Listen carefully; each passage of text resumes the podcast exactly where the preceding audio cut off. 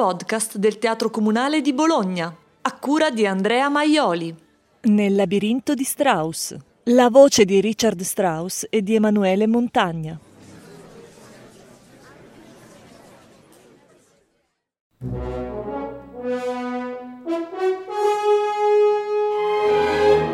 Dal dizionario universale di mitologia.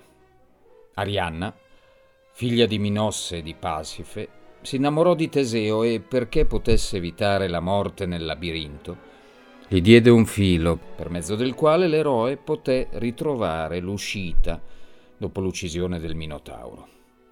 Arianna fuggì poi con lui, ma fu abbandonata nell'isola di Nasso. Dopo l'abbandono andò sposa a Dioniso, reduce dalla spedizione delle Indie. Secondo Omero, Arianna fu uccisa da Artemide per volere del dio che la voleva con sé in cielo. In suo onore si celebravano le feste ariannee.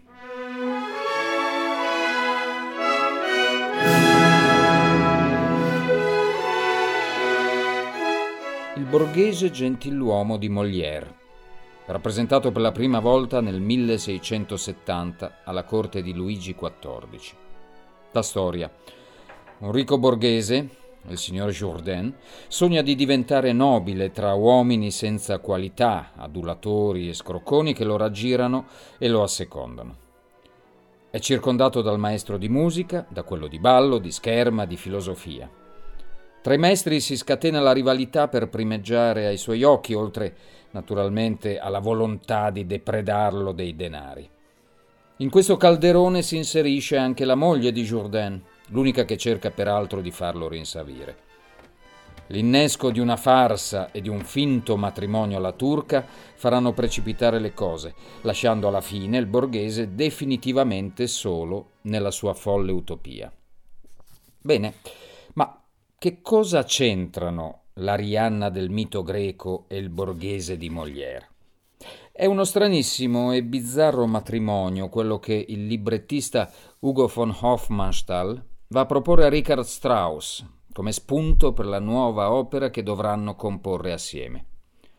Il borghese si perderà per strada per lasciare spazio comunque a un intreccio metateatrale, un gioco di scatole cinesi dove la commedia dell'arte si fonde con l'opera barocca, dove i generi e le musiche si mescolano, le maschere e i personaggi del mito interagiscono in una sperimentazione rivoluzionaria per i primi del Novecento.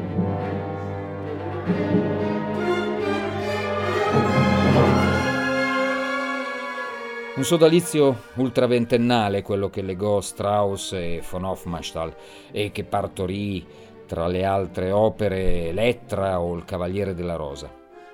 Quasi sempre lontani i due, divisi dalle frontiere, l'uno in Germania l'altro in Austria.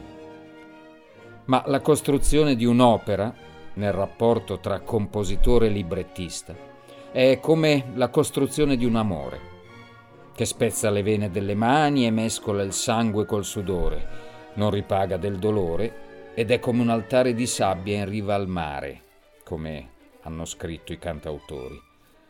Fiducia, ottimismo, grandi progetti e altrettante speranze, poi i primi dubbi, le prime incomprensioni, le nuvole che coprono il sole, poi i chiarimenti, le scuse, le stizze, i tentativi di riavvicinamento, l'organizzazione delle vacanze per stare più vicini. E così l'opera Ariadne auf Naxos si trasforma nel corso del tempo e lungo un cammino pieno di insidie e ostacoli nella storia di un uomo molto ricco e molto vacuo che commissiona a un giovane compositore eh, un'opera ispirata al mito di Arianna Nasso. Ma per allietare gli ospiti convenuti nel suo sfarzoso palazzo, pretende che allo strazio della donna abbandonata da Teseo il musicista aggiunga anche eh, frizzi, lazzi e sberleffi di una chiassosa compagnia della commedia dell'arte. Ma lasciamo la parola a Richard Strauss in persona. Pensata da Hofmannsthal come epilogo a una commedia di Molière, dedicata a Max Reinhardt in segno di riconoscenza per il suo sostegno, tagliata da ultimo in tre parti come, come un noto serpente mitico dalle nove teste, Ariadne si è risolta alla fine in due nuove commedie. La prima idea era bellissima. Si apriva con la prosa più sobria della commedia, per innalzarsi poi con il balletto e la commedia dell'arte. Alle altezze della musica pura, assoluta. Se fallì, fu per una certa mancanza di cultura del pubblico. Il pubblico del teatro di prosa si sentiva quasi eh, defraudato, quello dell'opera non sapeva che farsene di, di Molière. Il sovrintendente doveva impiegare nello stesso spettacolo sia gli attori della compagnia di prosa che i cantanti della compagnia d'opera. E invece di due buoni incassi ne faceva uno solo, per di più tutt'altro che sicuro. Ma, ma cominciamo dalla Genesi. La composizione delle musiche di scena fu per me un, un vero divertimento. E come quasi tutto ciò che ho scritto, senza impegnarmi e preoccuparmi, riuscì così bene che più tardi continuò a vivere di vita propria con ottimo successo nella forma di una, di una piccola suite sinfonica. Ora, bisognava scegliere un, un teatro piccolo. Il bel teatro di, di, Dresda si era impegnato a dare tutte le mie prime assolute, ma, ma mi sembrava troppo grande. Quando Max Schillings, accettando tutte le mie condizioni, mi propose il piccolo teatro di Stoccarda, non ancora inaugurato, accettai l'offerta con gratitudine e tutto, tutto andò bene fino alla prova generale. Alla mia prova tutto andò a catafascio. Lo scenografo Stern, che naturalmente non ne capiva nulla, fece da direttore di scena. Dette entrate sbagliate, in ritardo, e i cambi di scena non funzionarono. Insomma, insomma fu uno sconcio e io, io fremevo di rabbia. La rappresentazione si svolse normalmente, ma non si era pensato a due cose. Primo, il pubblico era tanto ansioso di ascoltare una opera di Strauss che non rivolse il necessario interesse allo splendido Molière. E secondo, l'affabile re Guglielmo del Württemberg, animato dalle migliori intenzioni, tenne un ricevimento di tre quarti d'ora dopo Molière, così che, l'Ariadne, che dura un'ora e mezza, incominciò circa due ore e mezza dopo l'inizio della serata di fronte a un pubblico già un po' di malumore e stanco.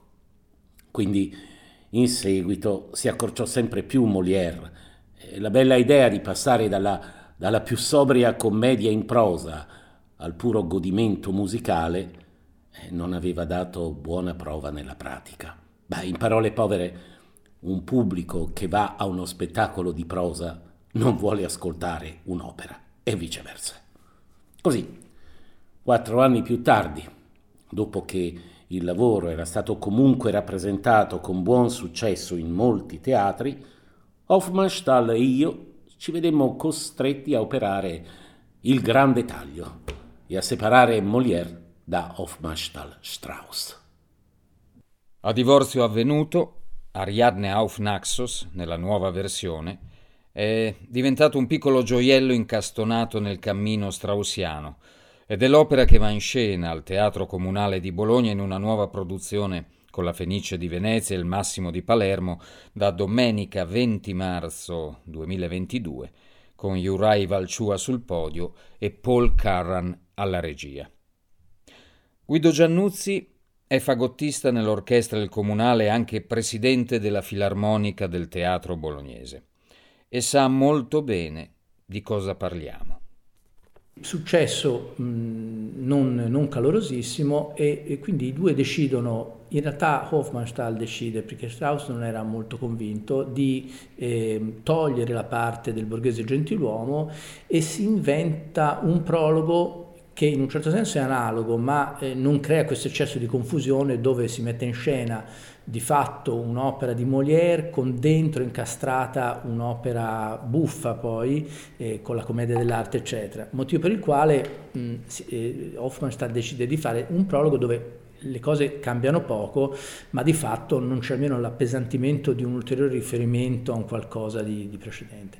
Quindi un'opera dove poi nel prologo si, si crea questa intenzione di costruire un'opera seria con insieme, quindi l'Arianna Nasso che verrà messa in scena in maniera classica, tema mitologico, eccetera, incastonata, incastrata dentro, anzi più che incastonata con un vero e proprio eh, in, in, insomma, intrattenimento da parte delle figure della commedia dell'arte che, che, ad esempio Zerbinetta ha un fitto dialogo con Arianna, quindi insomma, qualcosa di abbastanza clamoroso.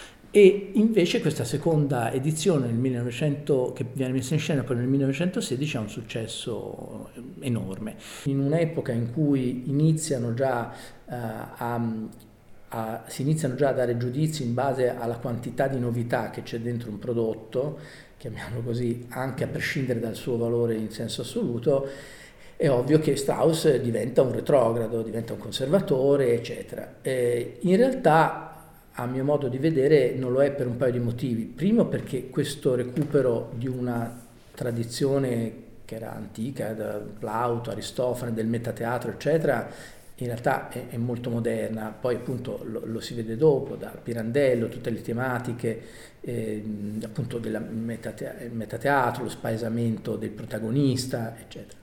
Metateatro dunque, la commedia che entra nell'opera e viceversa, Scontri, incontri di mondi diversi e di personaggi diversi, il Novecento con i suoi conflitti interiori che bussa alla porta.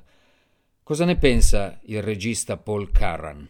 La regia è stata postata, impostata in una chiave moderna. E perché? Perché sia Strauss che von Hofmannsthal, il librettista, e un grande scrittore di, di, di nome in Germania, eh, hanno pensato assolutamente ad uno spettacolo moderno eh, dicendo che loro stavano osservando il nostro mondo di teatro, come si crea il teatro, che problemi ne ci sono nel teatro e direi anche le, dietro le quinte, tutto che succede dietro, dietro le quinte da creare il teatro vero, perché quello che vediamo come pubblico e anch'io sono pubblico quando vado in teatro, vediamo il risultato, il 10%. Sì? Questo eh, osserva un po' più profondo i problemi dati che hanno gli arti- sia gli artisti che la direzione, che il maestro, tutti quanti, da creare il suo proprio lavoro. Allora è mo- moderno tutto questo. Le scene del prologo è una casa ricca di Vienna, in cui si porta le scene o elementi di scene eh, di un'opera barocca.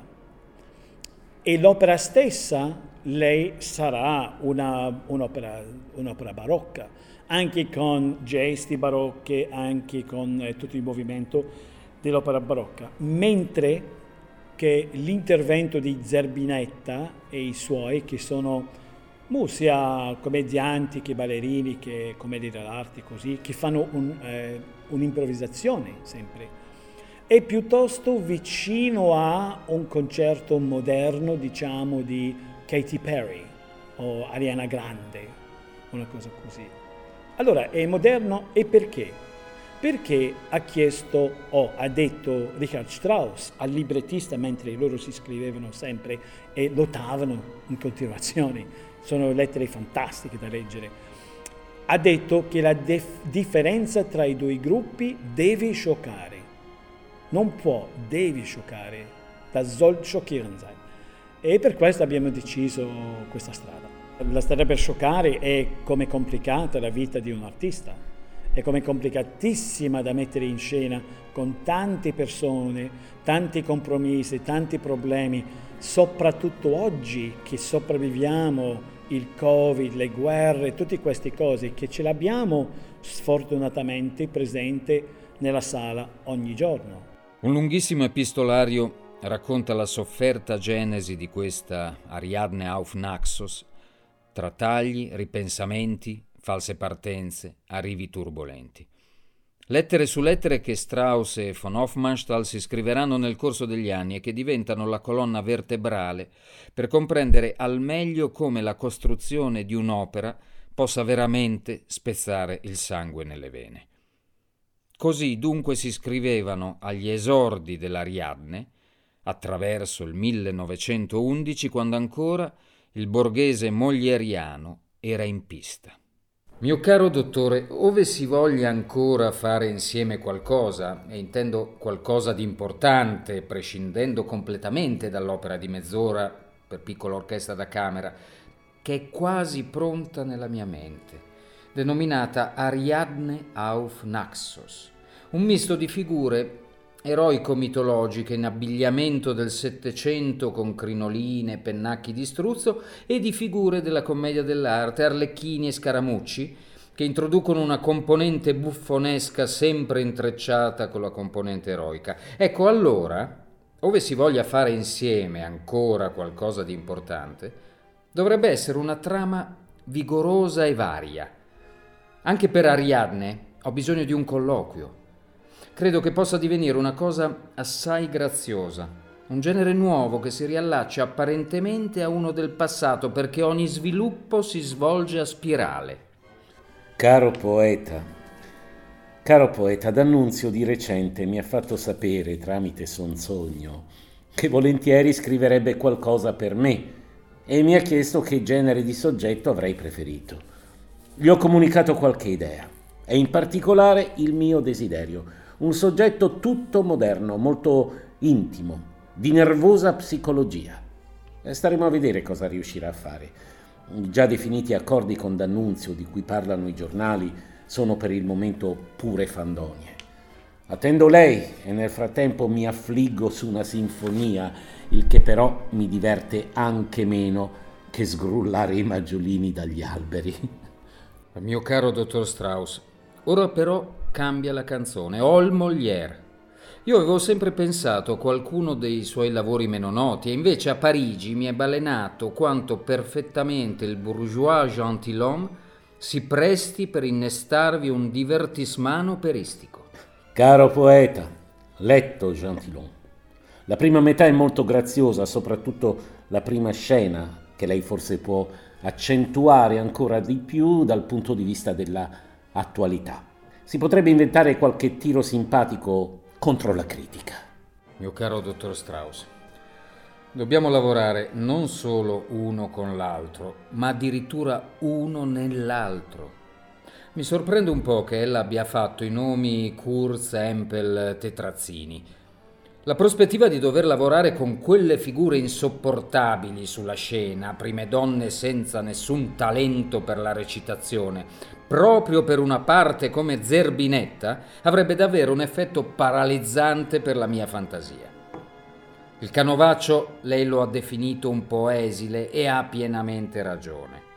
Forse la definizione esatta sarebbe un po' lineare, forse un po' troppo lineare. Non c'è nessuna svolta, nessun vero mutamento drammatico. La prego pertanto di pensarci ancora, di ponderare con cura e di essere obiettivo e severo con me come lo è con se stesso. Vogliamo infatti produrre una cosa molto buona, anche se è solo un lavoro intermedio, e di ciò dobbiamo render conto soprattutto a noi stessi. Caro signor von Hofmannsthal, ci dovranno essere un paio di parti vocali di grande effetto perché l'intreccio in sé non suscita interesse, né potranno essere determinanti i bei costumi. Personalmente non sono un granché interessato a tutta, a tutta la faccenda, perciò le chiedevo di sollecitare un po' il suo Pegaso affinché la sonorità del verso mi provochi un po'. Mio caro dottore, ci siamo sempre intesi benissimo, ma questa volta credo che siamo sulla buona strada per fraintenderci. Dal momento che tutto il proprio cervello uno lo può impegnare in una cosa sola, negli ultimi giorni ho messo da parte qualunque altro pensiero per amor suo, per occuparmi intensamente ed esclusivamente di Ariadne. Ma se il mio libretto, una volta che ella lo abbia davanti agli occhi, non dovesse offrirle questo tipo di attrattiva, lo rifiuti, in pace e in amicizia. Caro signor von Hofmannsthal, non ci fra intendiamo affatto. Sono stato uno sciocco a indicarle, a indicarle tutte insulse romanze di agilità dal cui testo lei non potrebbe trarre nulla. Intendevo indicarle solamente lo stile musicale quale si configura. Mio caro dottor Strauss, è vero, non ci siamo fraintesi neppure un momento. È stata la mia soltanto un'espressione maldestra. Ho chiamato a raccolta tutte le forze per questo lavoro, piccolo ma non facile. Non penso ad altro, non scrivo lettere, stia tranquillo dunque, faccio quello che posso. Caro signor von Hofmannsthal, come si realizza il passaggio dalla commedia all'opera? Trasformazione a scena aperta o cala il sipario? Prima dell'opera si può suonare un'ouverture un po' più lunga? O sono meglio soltanto un paio di battute introduttive e poi, e poi cominciare subito? Schlafsia. Mio caro dottor Strauss, che n'è di lei? Sono sempre inquieto quando da tanto tempo non ho notizie del mio secondo io. Caro poeta, lei è buffo. Vuole avere mie notizie. Ma sono io che voglio leggere qualcosa di suo e solo allora lei può avere notizie da me. Dunque, scriva e aspetti. E in ogni caso mi spedisca tutto ciò che ha scritto. Mio caro, sono stato davvero buffo? Non poteva comprendere che volevo innanzitutto un segno di vita, fosse pure la sola comunicazione che lei era di nuovo a Garmisch e in pace? Che non volevo spedire il manoscritto alla cieca? Non ho forse fatto ogni sforzo con gioia crescente per rispettare esattamente la scadenza che ella aveva desiderato? Se ora il finale si è innalzato sempre di più dal tono giocoso a quello spirituale e tutto è stato concepito solo per lei, solo per la sua musica. L'è incomprensibile che proprio allora avessi il desiderio di un contatto? Il desiderio di sapere che lì c'era lei e non uno scrittoio vuoto. Lei disposto e pronto ad accogliere ciò che solo per lei è stato creato. Caro signor von Hofmannsthal, oggi è arrivato felicemente in mio possesso tutto il testo di Ariadne. E mi piace molto. Credo che si potrà adoperare tutto in bella maniera. Solo il colloquio fra Arianna e Bacco l'avrei desiderato ancora più significativo, con una più vivace tensione interiore, deve salire ancora più in alto, come il finale di Electra. Mio caro dottor Strauss, le dirò francamente che mi hanno un po' amareggiato le scarse e fredde parole sull'Ariadne terminata se le paragono alle amichevoli accoglienze riservate a ogni atto del Rosenkavalier, che restano vive nel mio ricordo come una delle gioie più profonde in quel lavoro. Può darsi che ella, scrivendo la lettera o leggendo il manoscritto, fosse di cattivo umore, come facilmente capita alle persone creative. Certo, si potrà potenziare il finale nel modo da lei indicato, ma prima che ci accodiamo sul quanto e sul come di questo procedimento, vorrei tentare di spiegare con poche frasi l'idea o il contenuto di questo piccolo poema. Si tratta di un semplice e tremendo problema della vita, quello della fedeltà. Perseverare in eterno nella fedeltà a ciò che è perduto fino alla morte, o invece vivere, seguitare a vivere, superare, mutarsi, rinunciare all'unità dell'anima, eppure serbarsi nel mutamento, restare un essere umano e non abbassarsi alla bestia senza memoria. Qui c'è un gruppo degli eroi, semidei, dei, Arianna, Bacco, Teseo, di fronte al gruppo umano, nient'altro che umano, della frivola Zerbinetta e della sua comitiva, comuni maschere della vita. Zerbinetta è nel suo elemento quando volteggia da un uomo all'altro. Arianna poteva essere sposa o compagna di un solo uomo. Caro signor von Hofmannsthal, sono davvero addolorato se con le mie maniere asciutte non le ho offerto quel premio amichevolmente atteso che il suo lavoro senza dubbio merita. Ma confesso sinceramente che alla prima impressione ero rimasto deluso, forse perché mi aspettavo troppo, Tuttavia il lavoro mi ha pienamente convinto solo dopo la lettura delle sue parole, che sono così belle e spiegano così mirabilmente il senso dell'azione, come non si era rivelato a quel superficiale musicista che sono. Ma questo non è un po' preoccupante? E qualcosa della spiegazione non manca tuttora nella vicenda? Se non sono riuscito a vederla neppure io, pensi lei al pubblico e alla critica. L'autore tende a scorgere nel lavoro cose che lo spettatore senza entusiasmo non vede E il fatto che anch'io, il più volenteroso dei lettori, non sia riuscito a estrarre cose di tanta importanza, dovrebbe pur darle da pensare. Ora che riguardo il suo testo dopo la sua spiegazione, ci trovo tutto. Ma la chiarezza, indispensabile a un lavoro teatrale, pensi a quei somari degli spettatori, tutti, a cominciare dal compositore. Mio caro dottor Strauss, mi permetta ora di tornare con due parole sul punto che la preoccupa. Il comprendere o non comprendere. Il fatto che ella al primo contatto non abbia capito. Il fatto che probabilmente il pubblico non capirà e che certamente non capiranno i critici. L'essenziale poetico di un'opera di poesia, il reale contenuto, in un primo momento non è mai compreso.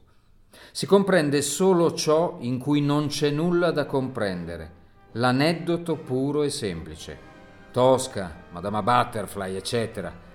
Cose più alte, cose essenziali restano misconosciute, senza eccezione. Caro signor von Hofmannsthal, che io non mi fossi del tutto ingannato e che sia meglio discorrere di tutte le possibilità di fallimento di un lavoro teatrale prima della rappresentazione invece che dopo, lo prova il fatto che l'amico Levin, dopo la lettura di Ariadne, mi ha detto non ho la minima idea di che cosa significhi e del rapporto che può avere con Molière. Mio caro dottor Strauss, questa opera, con il suo raffinato eclettismo stilistico, col profondo significato celato sotto la forma giocosa, con la sua cornice molieriana che a sua volta deve assumere un significato simbolico, quest'opera è una creazione delle più delicate, delle più incommensurabili. L'epistolario infinito, per quanto riguarda Ariadne, continua puntiglioso tra richieste di chiarimenti e di correzioni, tra incomprensioni e riappacificazioni, scritture e riscritture, volate dietro front, dalla scelta degli interpreti a quella del regista, a quella del teatro adeguato, uh, alla discussione sull'opportunità di un banchetto a Stoccarda dopo la prima, al quale chiunque può partecipare dietro pagamento di 10 marchi. Temi alti e temi bassi, per arrivare alla messa in scena definitiva e agli inevitabili avvelenamenti dovuti alla critica. E tutto mentre Strauss e von Hofmannsthal continuano ad inseguirsi, cercando, soprattutto lo scrittore, un incontro faccia a faccia e cercando di combinare finalmente un appuntamento, soprattutto sempre lo scrittore, magari approfittando di un viaggio in Italia con tappe, spostamenti e chilometraggi studiati meticolosamente alla stregua del migliore tour operator. Un inseguimento intellettuale fra la frenesia dei Keystone Copes e Beckett.